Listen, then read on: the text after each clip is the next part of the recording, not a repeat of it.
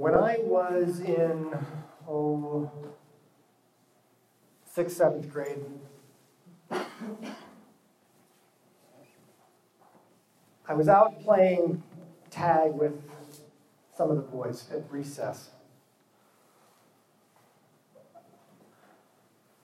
Right as the bell rang to go in, one of the boys tagged me. And as happens in school, there was an argument about whether it was before the bell, during the bell, or after the bell that the actual touch occurred. I said that it was after the bell. He said it was before the bell.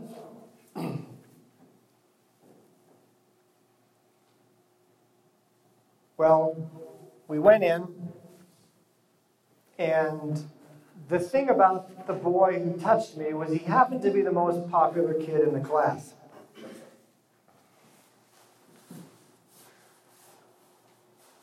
I was not the most popular kid in the class, but it became more and more difficult for me to hang out with the popular kids. And at one point, I remember I, I kept trying to be friends with them, kept trying but something was against me, or someone was against me. And then one day I went out, and they all lined up in a row, and they said, We hate you. And I sort of smiled and turned around, and I walked back in the building. And it's interesting what shame feels like, what rejection feels like this sort of warm feeling that com- comes up through you, and you just, it sort of sticks to you, overshadows you. You don't, you don't really know what to do with it. Well, at that age, I didn't know what to do with it. Just sort of shrugged it off or I just I just want to pause for a moment to to have you think whenever there's shame, especially if it's for something that you did, whether imagined or real, what do you do with that? How do you process it? How do you get rid of it? Because it's, it's overwhelming. It's overwhelming for a sixth grader, it's overwhelming for someone 70 years old. Shame is a very powerful emotion. Now we use it, in fact, it's necessary in our socialization process. Shame is the reason that none of us are sitting there with our fingers in our noses, or there's something about shame that tells you that's not what we do in public. If you do that, people will not want to be with you. So there is there is a use for shame. It can be very useful to help you understand what is or isn't socially acceptable. But it's useful for about a minute. And if you're a parent and you want to use shame, you can let your children know that what they're doing is not acceptable. But if you let them sit in shame, if you let shame sort of cover them, what happens is they start believing that something is wrong with me. It's not just my behavior, it's actually me. And many of us, perhaps even most of us, had parents or siblings or teachers or groups of friends who would shame us and let us sit in that. And then if you wanted to be in the group, you had to obey exactly what I said.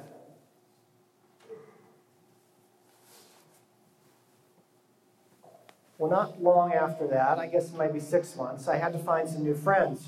So there was a boy in the class, he was new. His name, I'll call him Bill. And he was, well, he was from a foster home. He did, his real parents did not live in town. And so I began talking with him, and he invited me over to the house, over to his house one day after school. And so I went over, and as we walked around Bill's neighborhood,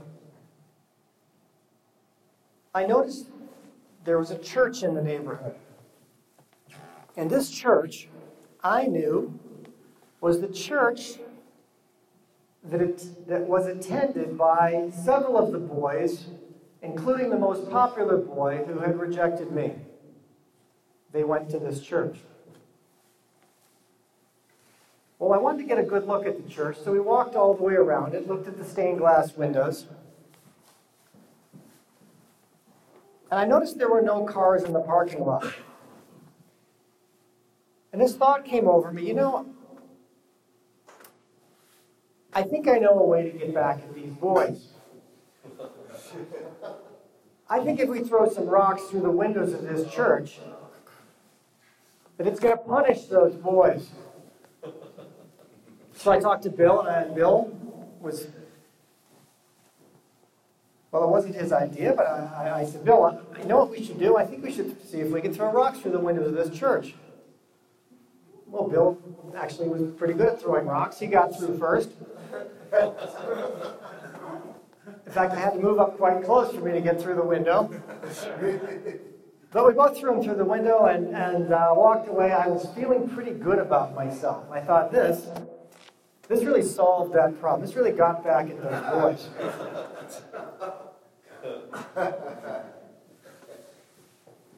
well, about a week later, I was in bed. My mother came in and she says,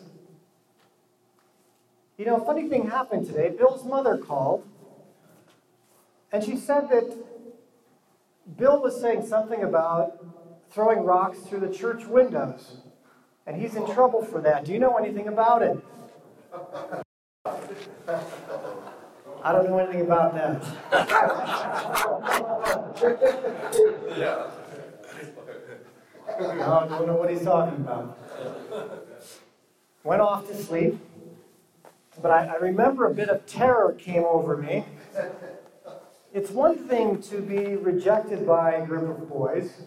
That's humiliating enough. But to be caught throwing windows, throwing rocks through the windows of their church, that's a whole nother level of humiliation. So I had to deny it, or so I thought. Well, I never actually saw Bill again that I remember. I don't remember ever seeing him again. I believe what happened now in retrospect is that he was a foster child in this neighborhood, and someone, I don't know how, how, who would have seen us because I was pretty sure no one was watching, but somehow Bill was identified with this crime and he was transferred to another foster situation.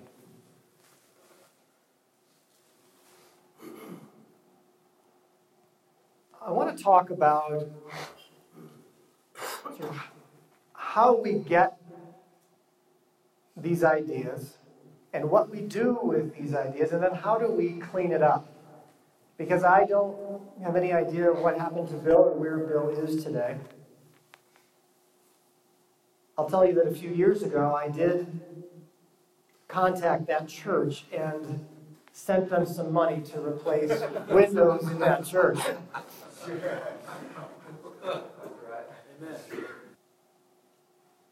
But it is interesting how easy it was for me to let Bill take the fall for that. And I want to go to a passage that's familiar to most of you. It is the parable of the two sons, the prodigal son.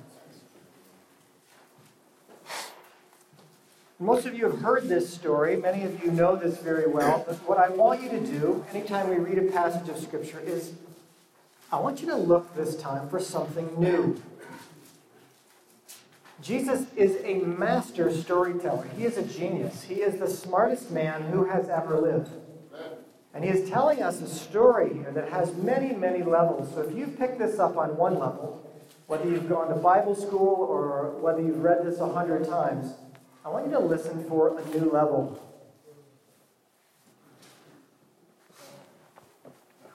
Maybe there's a character in this story you haven't really thought of. You've only thought of it from one character or another. Let's, let's look at all the characters. Luke 15, I'll start in uh, verse 11. But before, let me read verse 1 because we want to know why Jesus is telling this story. Now, the tax collectors and sinners were all drawing near to him.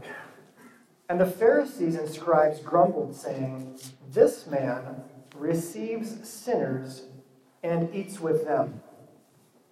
So he told them this parable. So he's talking to the Pharisees, the religious elite. And the religious elite are upset with Jesus because he's not talking to the poor and the sinners and the tax collectors and people who've done illegal things. He's not only talking to them, he's receiving them into his home and he's eating with them. And this is really irritating because in that culture, as often in ours, it's fine to give money to the poor. It's fine to do a nice thing for someone who's down and out. But if you receive them and eat with them, what might people think of you?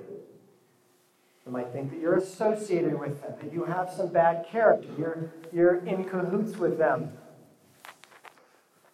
So Jesus is basically saying to them, and he's going to tell these three parables the lost sheep, the lost coin, and then the lost son. And he's going to tell these three, and basically he's going to say,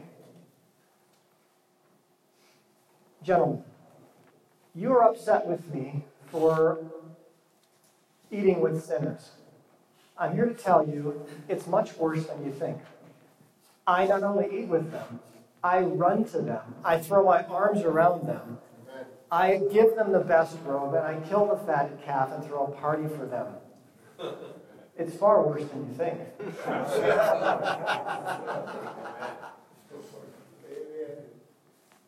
There's something about Jesus that's so disruptive. It's so disruptive. And it disrupts us at all angles and at all levels. Verse 11 And he said, There was a man who had two sons.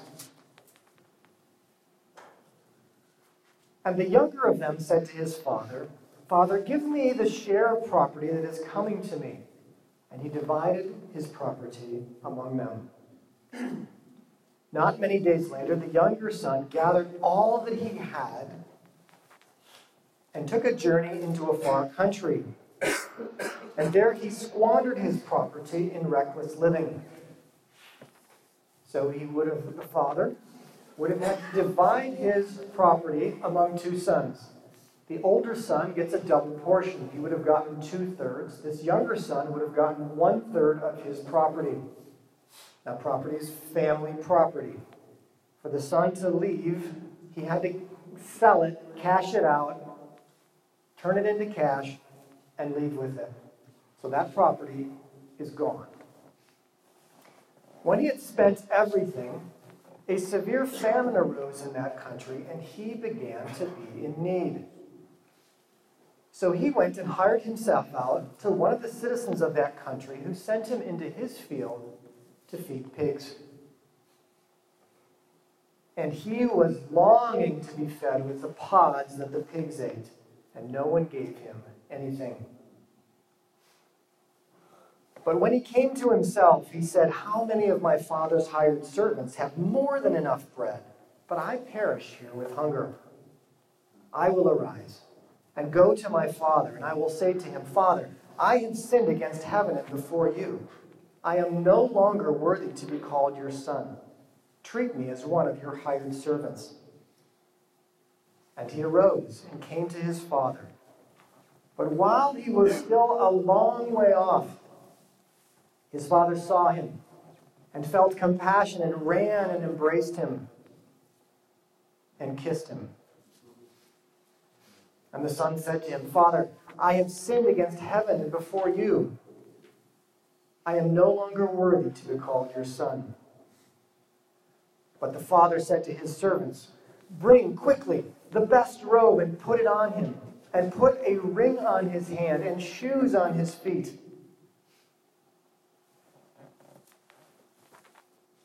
and bring the fattened calf and kill it. And let us eat and celebrate. For this my son was dead and is alive again. He was lost and is found. And they began to celebrate.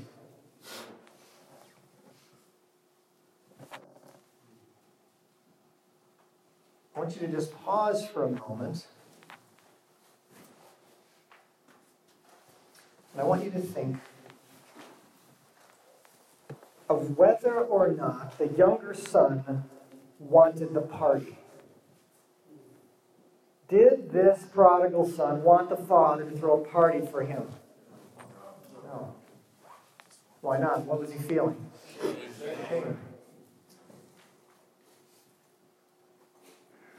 So the father takes him,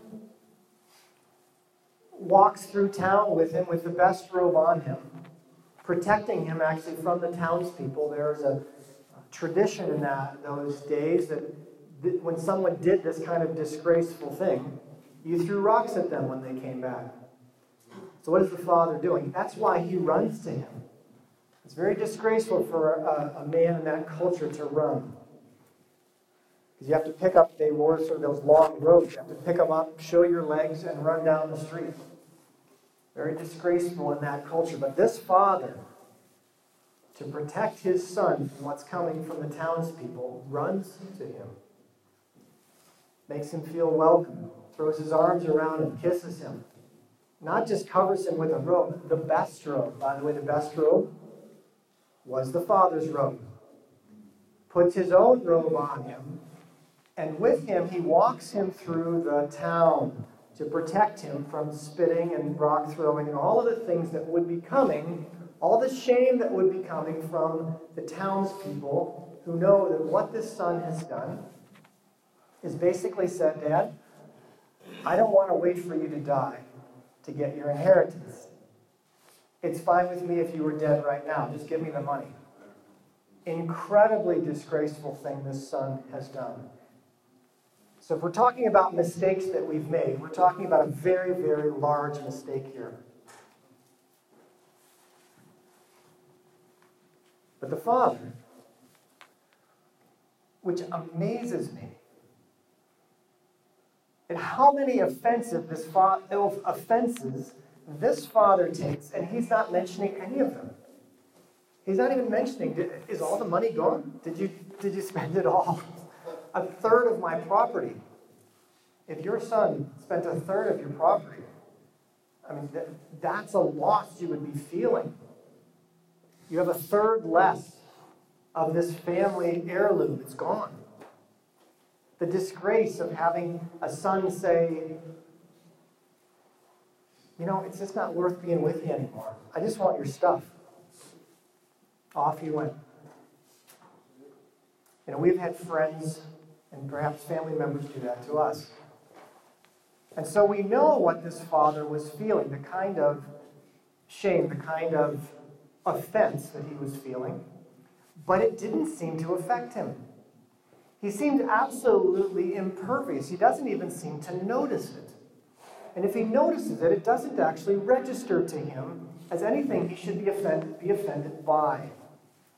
He's just overlooking all of that, saying, Oh, you're back. I'm so happy that you're back.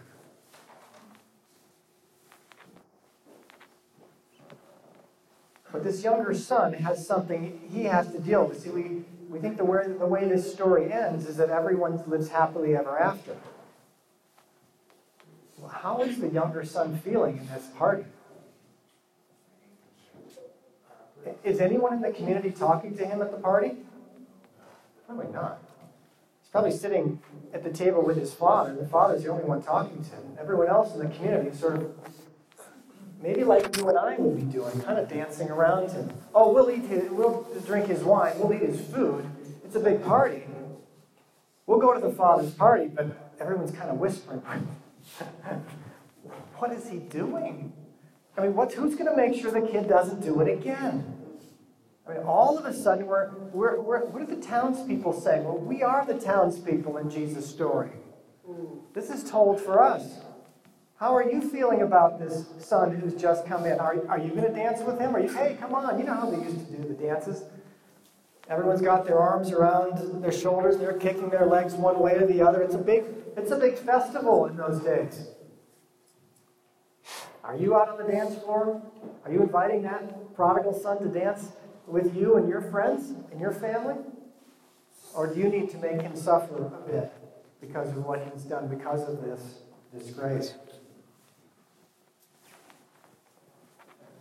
I'm just going to pause for a minute. I, I, want, it's very important that we not read these things over too quickly. In Jesus' story, a lot of us think, oh, I, yeah, I'm the prodigal son. God loves me. Well, okay, then you've got something to overcome. You've got to overcome your shame. Actually, the Father is celebrating over you.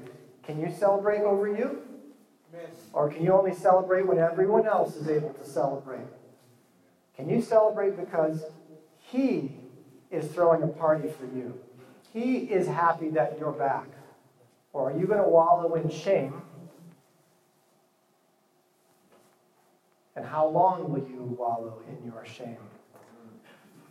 Because there's the Father, He's in the party with you. He's sitting with you. He's got you seated at the head table with him. You are wearing his robe. You have his ring on your finger. You've got his shoes on your feet. He brought you back to the house and said, hey, your room just like you left it. Go ahead, shower up, get ready for the party. Oh, you're taking a shower. You're like, oh, I don't really want to. What am I to, who am I to talk to? I'd, I'd rather not. I'd rather just kind of stay here. I just wanted to be his servant. I don't want to take that position again as his son. When the Father is there with you at the table, what attitude would give joy to the Father? A somber, shameful hanging of your head? Or saying, Dad, should we get up and dance? But I want you to notice how hard it is to get up and dance when you're feeling shame. But that is what your Father wants. Because He's thrown a party, and He wants to be joyful that you to be joyful that you're back with Him. And if all you're doing is hanging your head in shame, who's the story about? About you. And your shame, and what people think of me, and what my friends are going to say, and where am I going to get a job next week? And all the questions that that prodigal son was asking himself. It's not about my relationship with the Father. Like most of us, all that I'm thinking about is me. And from the time the prodigal took the money and hit the road and spent it, he was thinking about himself. He gets back, and who's he still thinking about? But in this story, you see what Jesus is saying. Can you think for a bit about how the Father feels? My son is back. He was dead, and now he's alive. He was lost, but now he's found. He is happy. And in each of these stories, the lost sheep, the lost coin, and the lost son, something very strange happens. There's a very strange character in each of these. The shepherd and the lost sheep leaves his 99 and goes after this one which most of us would say not very smart. It's like leaving $99 on the table and go out and try to find your $1 bill. It, it, it doesn't make a lot of sense. And when he finds his dollar or his sheep, he carries it back home and he invites his friends and neighbors to come and celebrate with him. Not so sure if I was a friend and neighbor, I would, I guess if he had a good meal or a good party, I might go by, but I'm busy. I, I don't really want to celebrate that you found your sheep. I, have got things to do. I've got a family. I got, you know, look, I'm. And then if you find your coin, what, what do I want to know? Just tell me where you lost it. I mean, I, I don't want to come celebrate with you over your coin. But this woman finds a coin and, again, invites her friends and neighbors to come celebrate the fact that she found her coin.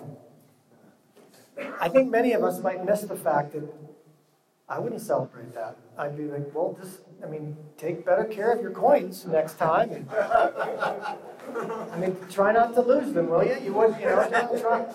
Watch your stuff. Put them in a bag. That's what I do. I put them in a little coin bag. I don't lose my coins. What's all this celebration going on? And then the craziest of all is the son squanders half or a third of your property, comes back, he's throwing not only a, a, small party, it's a huge party. This fattened calf is something waiting for a huge celebration. And the father, again, is making this big, big celebration. These are crazy people. These are crazy people. They're crazy. Why? Because they're celebrating things that you and I typically would not celebrate. And Jesus is showing us something about the heart of the Father. He's not like us. You got to get that point. He's not like you. He celebrates things that you and I don't celebrate. But if we want to be like him, and we all want to be like him, we have to learn to celebrate things that he celebrates. And we have to learn how to sit at a banquet for ourselves after we've just squandered a third of the property and enjoy it. And that's going to take some practice.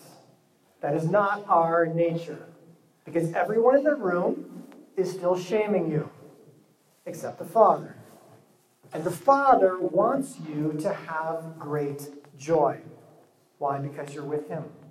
Because you've actually found the most important thing in all the world, and it's Him.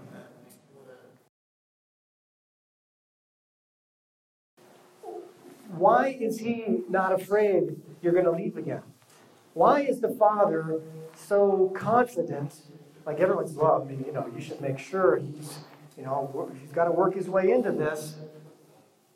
Because the Father is so convinced. If my son just got to know me, see, he didn't know me when he left, but if he just gets to know me, he is never going to want to leave. He's like a child. The Father is actually like a child. When Jesus says, unless you become like a child, you can't enter the kingdom of heaven. Why do we need to become like a child? Because the Father's like a child. He's celebrating things that you and I don't celebrate. He's showing how joyful He is. And He wants us to become like a child. See, children, they're, they're very joyful. In fact, when we talk to them, oh, that's so cool. Oh, wow. We, we use exaggerated expressions. It's like a, a way of celebrating the child. The father's like that. And those of you who are fathers, you're like that too. And we are all meant to be fathers. Every man in here is meant to be a father and to celebrate, even if other people are not celebrating. The father has eyes to see something, and he is celebrating.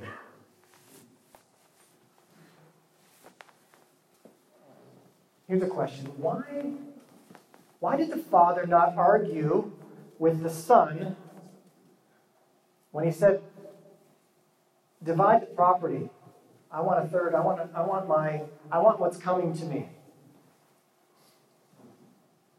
If your son came to you and said, Dad, uh, I know you've got some money in the bank. Would you, uh, would you divide it and just go ahead and give me what's mine? At least there'd be a little word of protest. I mean, most of us would be, son, let's just think about this. Let's, let's get some counsel. Not a word of protest from the father when the son says, Give me what's coming to me. I'm on my way. Why? What is this telling us about the father? And what is it telling us about his relationship to you and to me?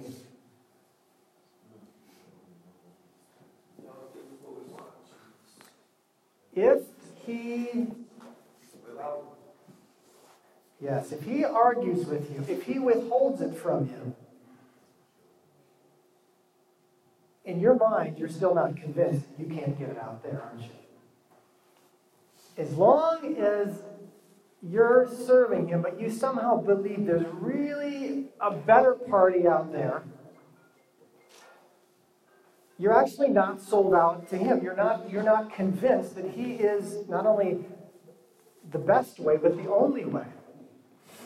I mean, the father is so confident.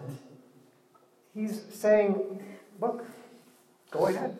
Try to find a better deal than you're going to get right here. Go ahead. Unless I give you your stuff and let you go with it and try to get your pleasure on the outside, you are never going to be convinced that this is the best place for you to get it. And we're not just talking about money here. We all have tremendous gifts that we have all used for our pleasure. Women have used their beauty many, many times to get pleasure. That was a gift given by God. Just like this prodigal son, they have used their beauty to get pleasure for themselves, and it's ended them in pain and misery. We have used our intelligence. Some of us are dashing good looks. I can see we've got some people who God has bestowed with, with physical features, with wealth, with intelligence. And we've used those gifts, and it's very common in our young life to use those gifts to say, I know how to get the good stuff, and I can get it out there. And unless God gives it to you and says, uh, no strings attached, go ahead, hotshot. That's what he said to me. Go ahead, hotshot. Burn it out. Get what you can. Go give it. And I will be here waiting when you get back. That's the kind of, you're not, uh, but unless I give this to you so you can prove that you're not going to get a better deal than right here, we're just wasting our time. We're just pretending I'm a good father, but you actually don't know me. The young son left because he didn't actually know his father. He really didn't want to. He had no reason to. Because he believed that the good stuff was out there. In the father's house is where it's at.